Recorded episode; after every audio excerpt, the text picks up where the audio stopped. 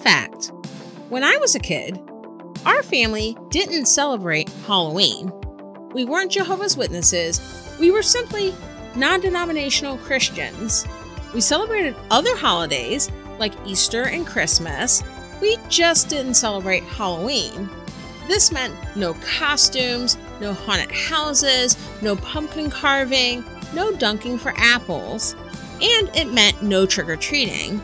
While the other kids in the neighborhood walked door to door wearing costumes and hoping to get goodies, we were holed up in our house. October 31st was like any other day, except the porch lights were out, the house lights were out, and we were pretty much pretend we weren't home. Why, you might ask? Well, my mom believed that Halloween was the devil's day. The imagery of the day ghosts and goblins and witches and skeletons evoked the occult for her. And she was serious about this. At the time, our church held what was called Hallelujah Day, which was pretty much a lock in where there were games and candy designed to keep neighborhood kids safe.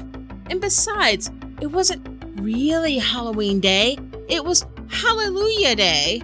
But my mom was like, nope, it's still Halloween. So we didn't do that either.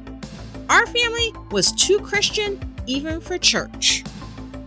So this mentality stuck with me for a long time. I went away to college, became an evangelical Christian, and I was super evangelical because I didn't even celebrate Halloween. I really avoided doing anything for Halloween until I want to say my late 20s. And then once I started deconstructing some of my beliefs, I felt more comfortable with participating in Halloween events, and I made up for it as much as an adult without kids can.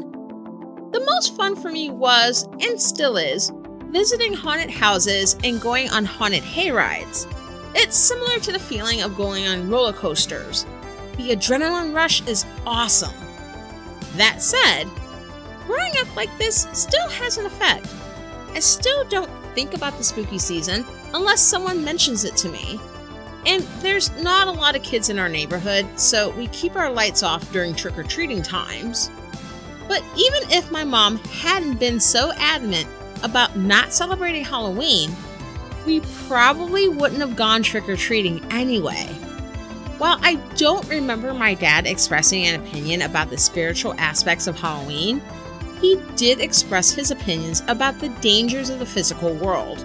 He felt that trick or treating was dangerous because we would be going to the doors of strangers and would be given treats. Treats that might be dangerous, dangerous tricks a concern based in urban legend. I am your host, Jay Poole, and this is Pot Stirrer Podcast.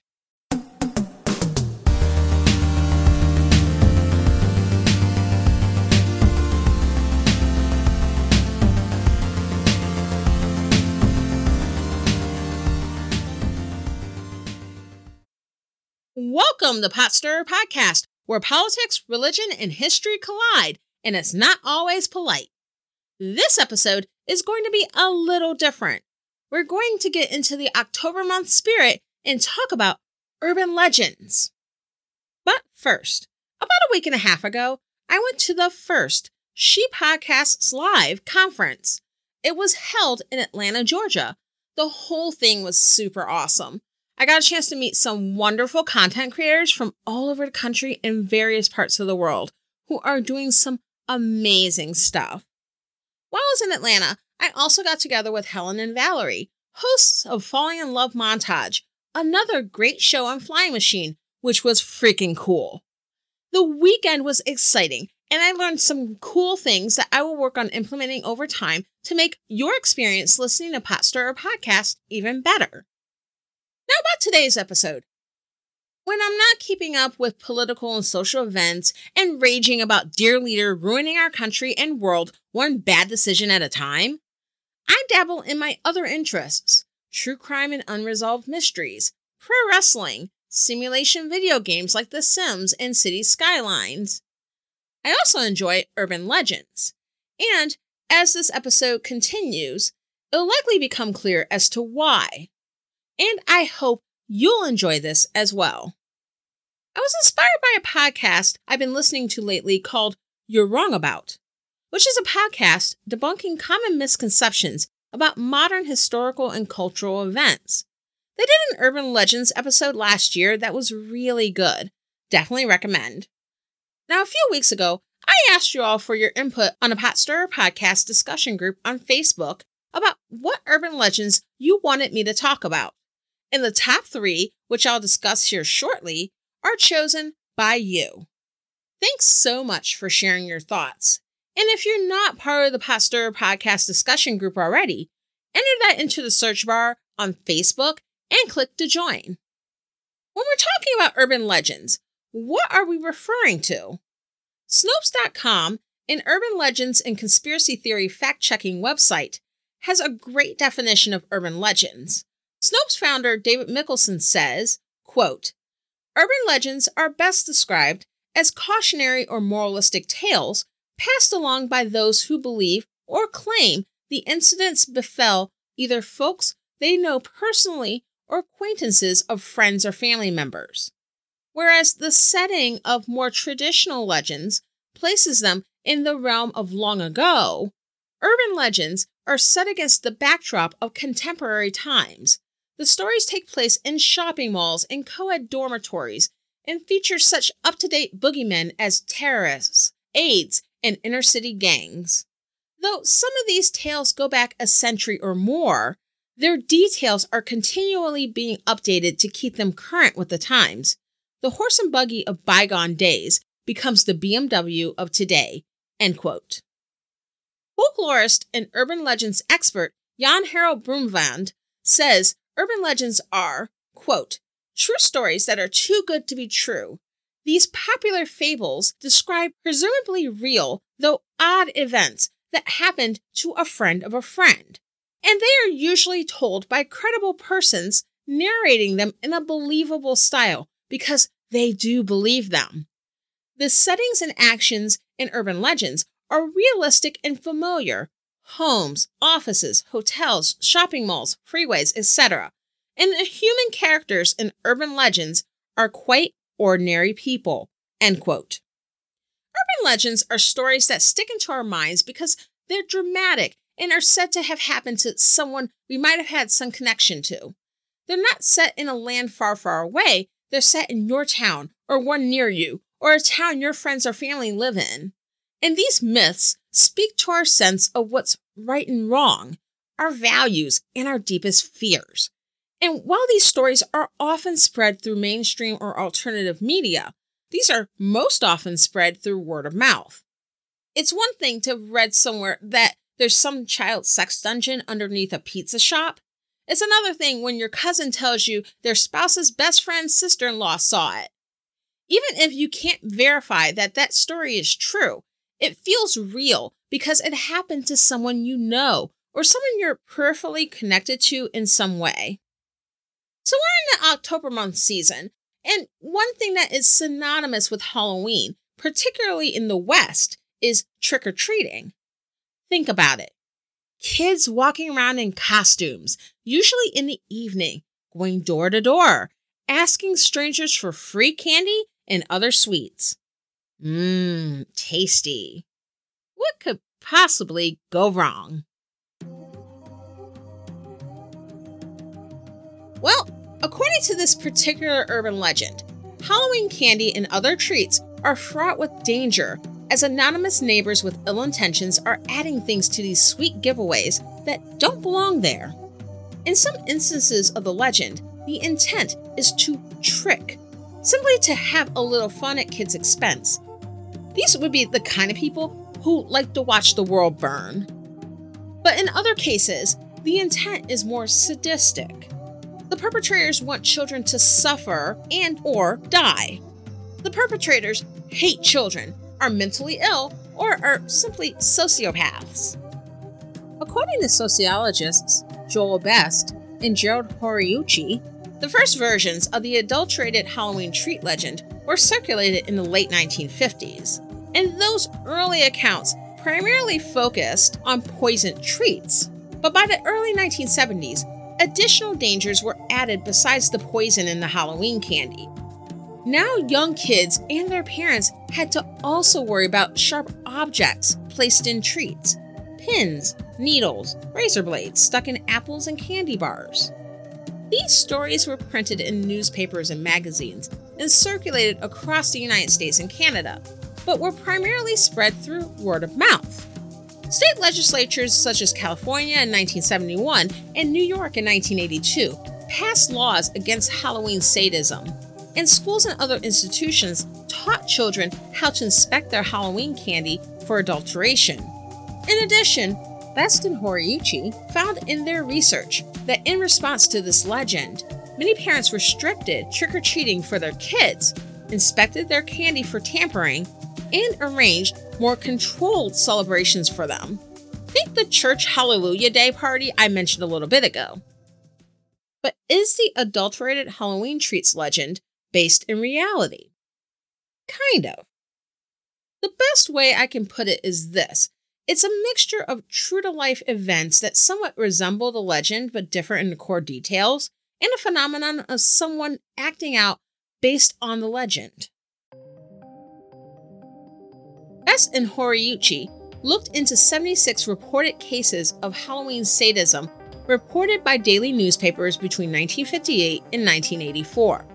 A third of these incidents are alleged to have occurred between 1969 and 1971, and there was another spike in 1982. The vast majority of these incidents were reported not to cause major injury or illness, Few were able to be verified in court records. In some cases, were even alleged to be hoaxes. Out of the 76 reported instances of Halloween treat tampering, there were reports of two deaths. Now, these two deaths were indeed real, but let's look into them deeper. In 1970, five year old Kevin Toston died from a heroin overdose. Initial reports stated that heroin was planted in the candy he got while trick or treating. But later on, it was discovered that little Kevin had found heroin in his uncle's home and ingested it. The drugs that killed him didn't come from laced treats. The other death was in 1974, and the victim was 8 year old Timothy O'Bryan. Timothy died after eating a pixie stick in his Halloween candy stash laced with cyanide. Later, it was determined that his father had given poisoned pixie sticks to both Timothy and his sister to collect on life insurance policies, and to three other local kids to cover up the crime. But out of these five kids, only Timothy ate the candy. The poisoning was discovered before the other children, including Timothy's sister, could be poisoned. In both of these fatal incidents, Halloween candy had not in fact been tampered with by strange neighbors. Now, life has at least at one point imitated art. A real life, verifiable incident occurred in 2000 when 49 year old James Joseph Smith of Minneapolis was charged with adulterating a substance with intent to cause death, harm, or illness after sticking needles in several pieces of Halloween candy and handing them out to local children. In that incident, one 14 year old was pricked, but there were no other reported injuries. So, while, of course, the adulteration of Halloween candy by mean spirited neighbors can happen and has happened at least once, it is highly, highly unlikely your kids are going to get tainted candy when they go out for trick or treating this month. Now, what led to so many people embracing the candy adulteration story as some epidemic. So, when it comes to the spikes that Best and Horiuchi found in Halloween sadism incidents, they theorized was an indirect response to the Tylenol incident earlier that year, an unsolved series of poisonings where seven people were killed by cyanide laced Tylenol capsules in the Chicago area. The researchers' explanation for the earlier spike in reported incidents from 1969 through 1971 is a bit more complex. And to be honest, this does make a lot of sense to me. The late 1960s through the early 1970s was a time of strife and social change in the US. Vietnam was raging, the civil rights movement was sunsetting, and a number of urban riots had occurred. Then there were a number of marches and student protests as well. Drugs were a major concern in American society, and Nixon's war on drugs was beginning, which I'll get more into in the next episode when we jump back into the drug war. Best and Horiuchi don't mention this, but this is also the period of time of second wave feminism, and the Stonewall riots had occurred around this time as well. There was a lot going on for Americans, especially white middle and upper class Americans, to be worried about.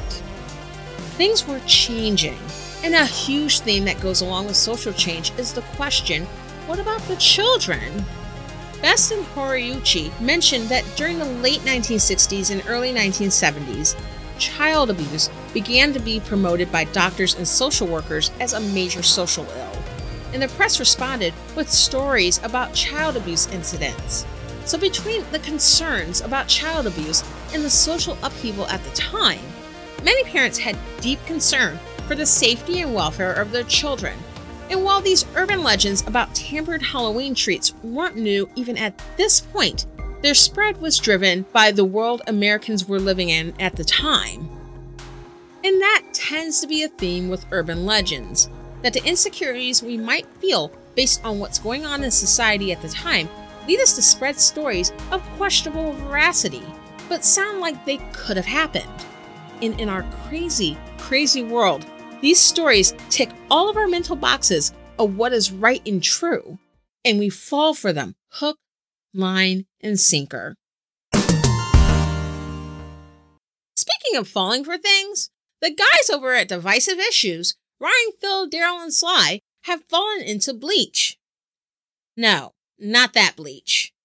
They are deep into their multi-parter on the manga series Bleach, going from enjoying it to banging their heads against walls, and even to the point of Ryan now shipping Ichigo and Byakuya. Really? Really?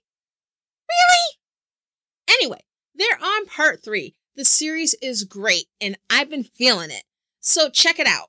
Listen to the latest in divisive issues on Apple Podcasts, Stitcher, or your favorite podcatcher, or go to their website at franzradio.com slash divisive issues.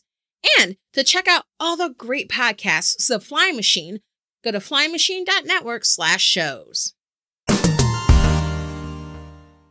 Full disclosure, this might be more info than you care about given the tone of the episode.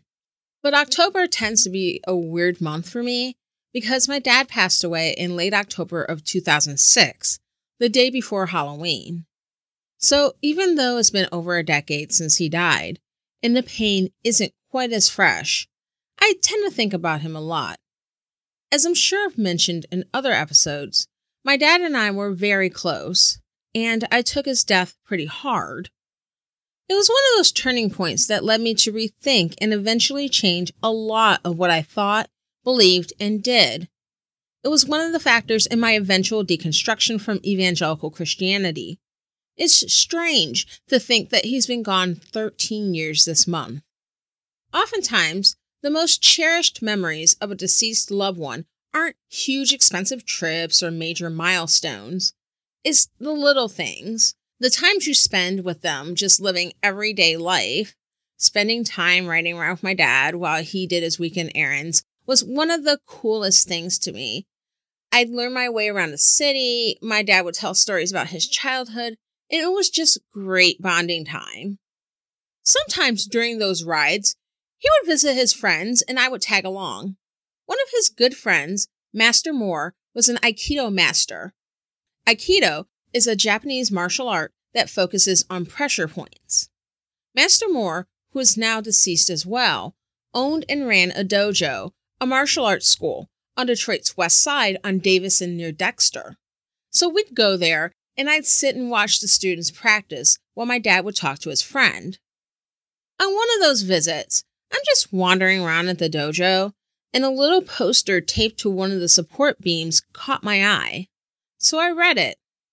It was a fax from the Detroit police, it was a warning message that had been sent to businesses in the community to alert residents. According to the facts, people were being initiated into local gangs by killing a random person. The way they would decide who to initiate would be to ride around at night without turning on their headlights and see who flashes at them. The first car to flash at them to signal them to turn on their headlights. The gang members would follow that vehicle and once they made it to their destination, kill the occupants. So to stay safe from being murdered in a gang initiation, don't flash your headlights. As a kid reading this, the message was super scary. And a big reason why it was super scary is because it seemed real. I'm sure a lot of people back then figured this was really happening. See, this was in the early 90s, and during this time, carjackings were huge news. Carjacking, if you don't know, is when someone is robbed of their car, or in other words, when someone steals a car while the driver is still inside. These are terrifying crimes that have occasionally turned deadly. While carjackings occur nationwide, Detroit is the carjacking capital, as it has the highest rate of carjackings of all major US cities and has had that for years.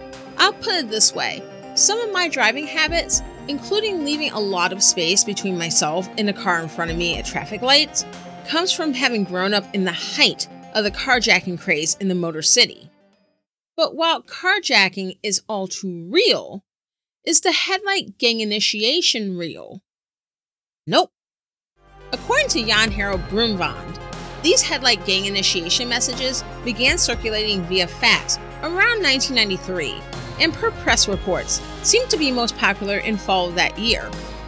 In the cases of the Lights Out legend, warning messages were purportedly sent from police departments and government agencies in cities all over the country, not only in Detroit, but also Memphis, St. Louis, Dallas, Atlanta, Norfolk, New York City, Baltimore, LA, Sacramento, and Honolulu.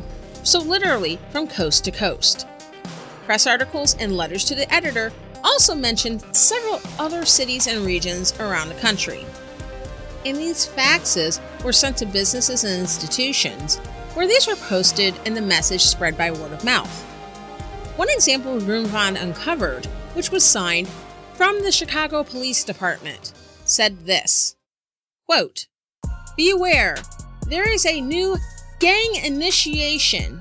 This new initiation of murder is brought about by gang members driving around at night with their car lights off.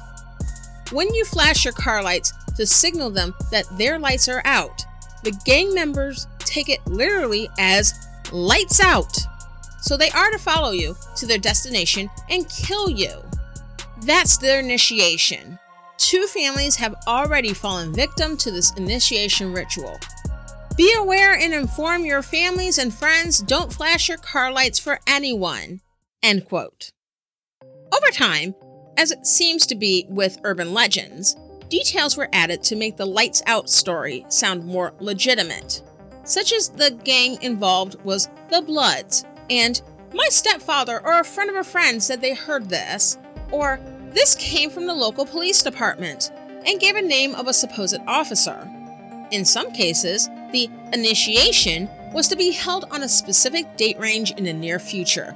An additional gore was added, such as body parts being removed from victims as trophies.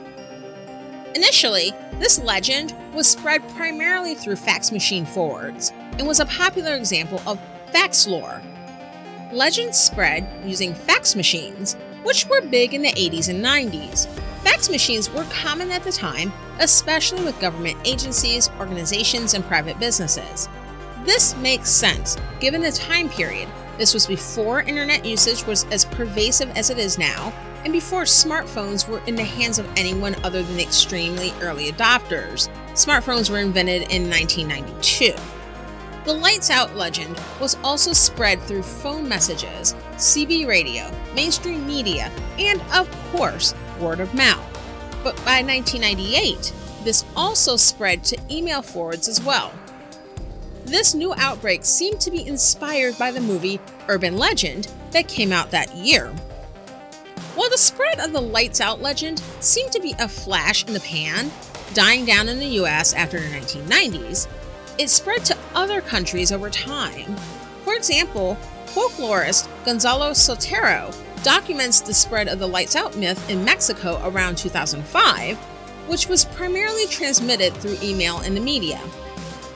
But even though the lights out legend has spread far and wide, no known occurrence of this happening in real life has been verified through law enforcement or mainstream media sources.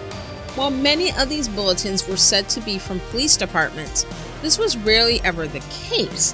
And when it was, it was from careless officers who received the alerts and forwarded them on without looking into their veracity further.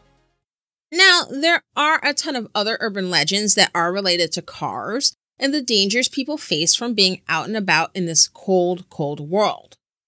This last legend we'll talk about is along those same lines, and it may make you want to watch your back.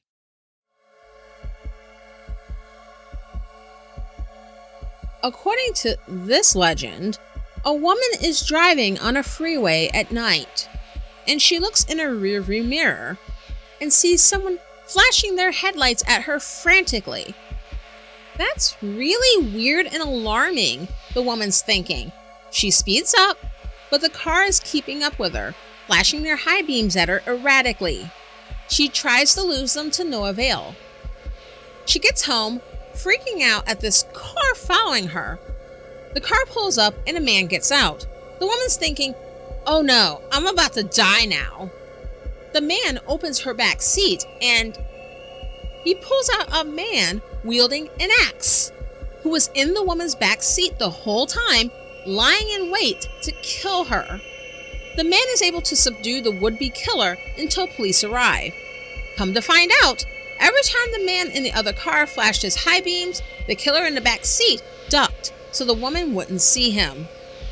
She had reason to be alarmed, but was afraid of the wrong thing the whole time.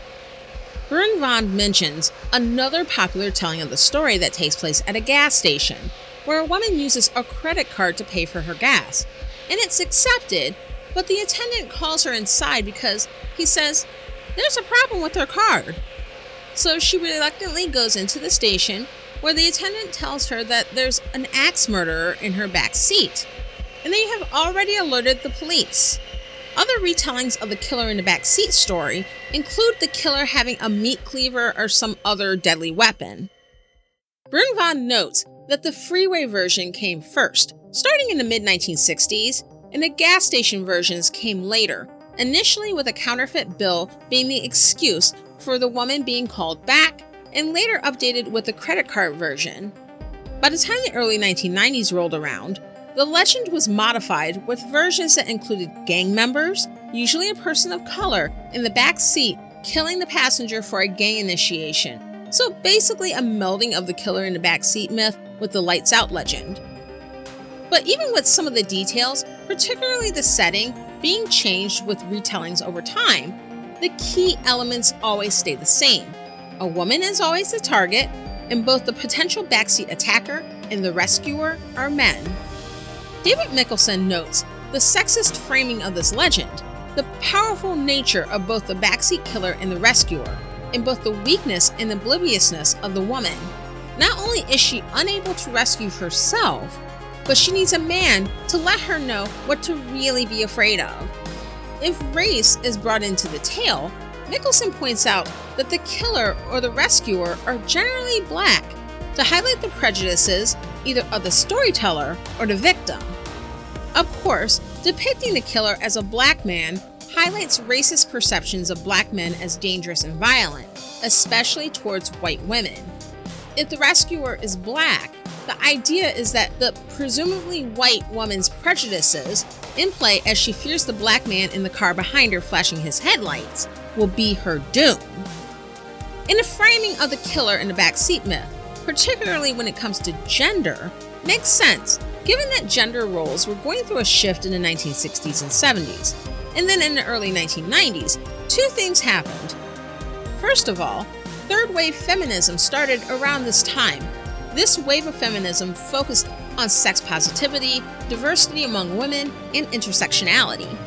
Secondly, a lot of Americans were concerned about gun violence, urban street crime, and gangs, and these worries were often racially tinged, a holdover from the Reagan era demonization of the urban black community as welfare queens, crack addicts, and violent thugs. These fears were seized on by a number of politicians from both major political parties, most notably President Bill Clinton, who signed into law the 1994 crime bill and the assault weapons ban the same year. But whether the tale is told to reinforce racial prejudice or dispel it, or even if there are no racial undertones at all to the telling, the tale is consistent in the framing of women as weak, vulnerable, and unable to care for themselves. During times in American history when women were engaged in movements to advance gender equality. But is the killer in the backseat legend true? Yes and no. There have been documented cases of perpetrators hiding out in cars, lying in wait for a victim to rob, rape, kill, or some combination of these. So that is a real danger. But there have been no documented cases of this story taking place with all of the key elements the would be female victim, the male backseat killer, and the male rescuer either in a car or at a gas station. The closest documented case to this, and possibly the inspiration for the legend, is a case in 1964 where an escaped convict was hiding out in a car and was discovered and shot by the police detective who owned the car. So it's definitely important for all of us to be aware of our surroundings. That's Street Smarts 101. But the legend itself seems to be just that legend. So, why are so many of us sucked into believing and spreading urban legends in the first place, regardless of how true they actually are? A huge theme in urban legends is anxiety about a changing world.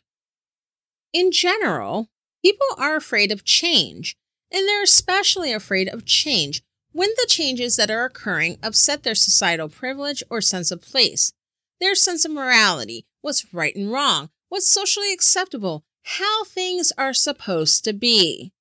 The kinds of people they're uncomfortable with are moving into their neighborhood or being hired where they work, or the people, beliefs, customs, and entertainment that were once the default are no longer, and they have to share space with others who might not be like them and have different beliefs, customs, and entertainment preferences.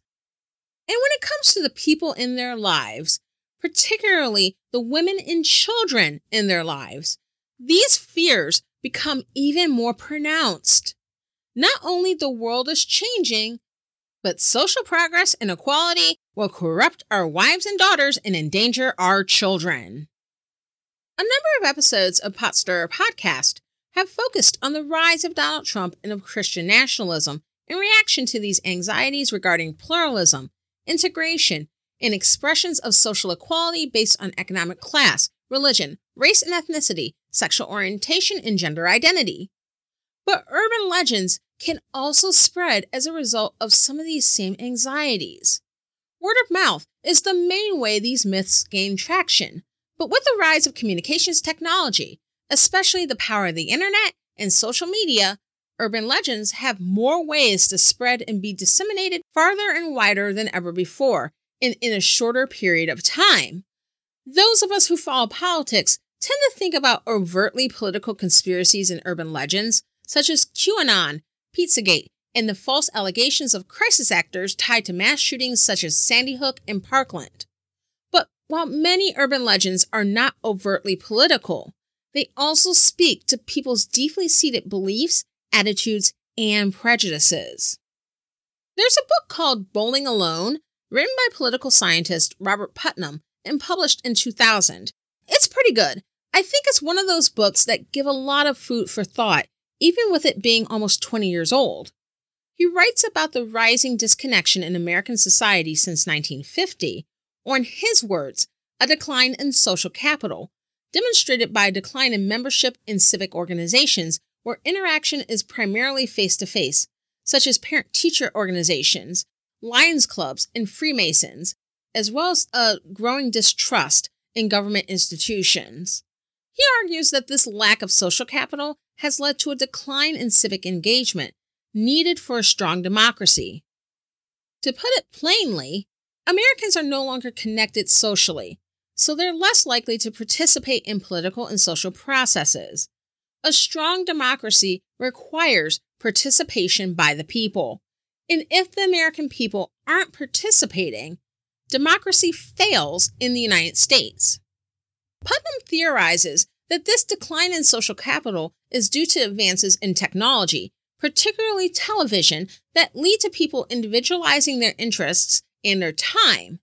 Since the book was written in 2000, it didn't get a whole lot into the internet and didn't touch on more modern forms of entertainment and communication, such as social media, but I would imagine that the argument would be much the same.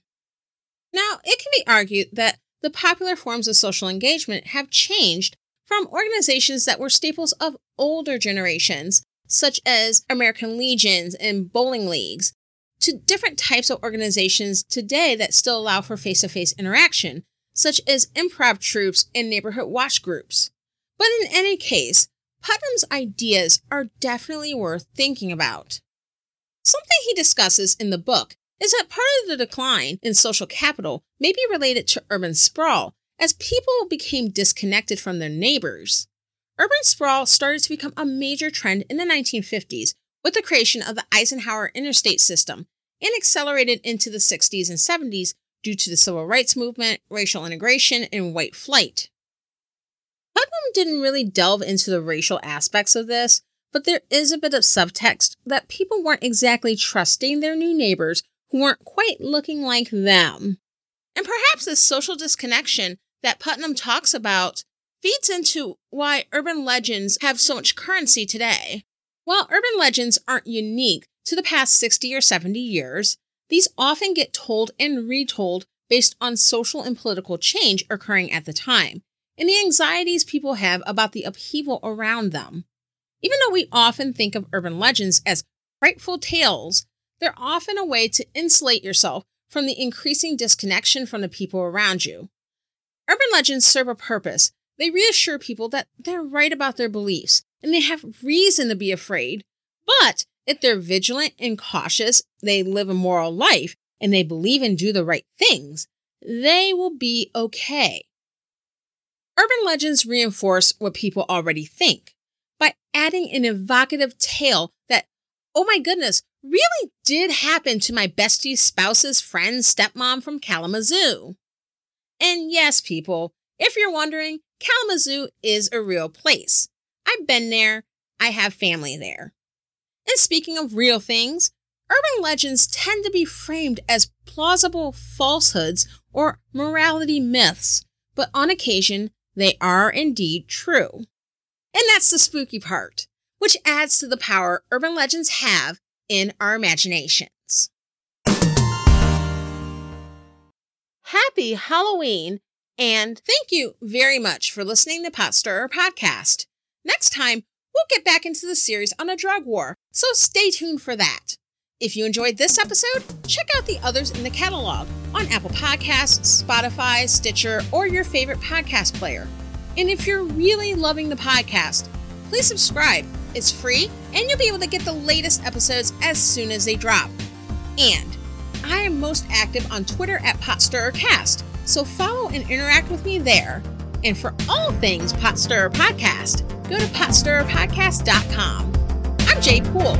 Let's fight for America's future because freedom is not free.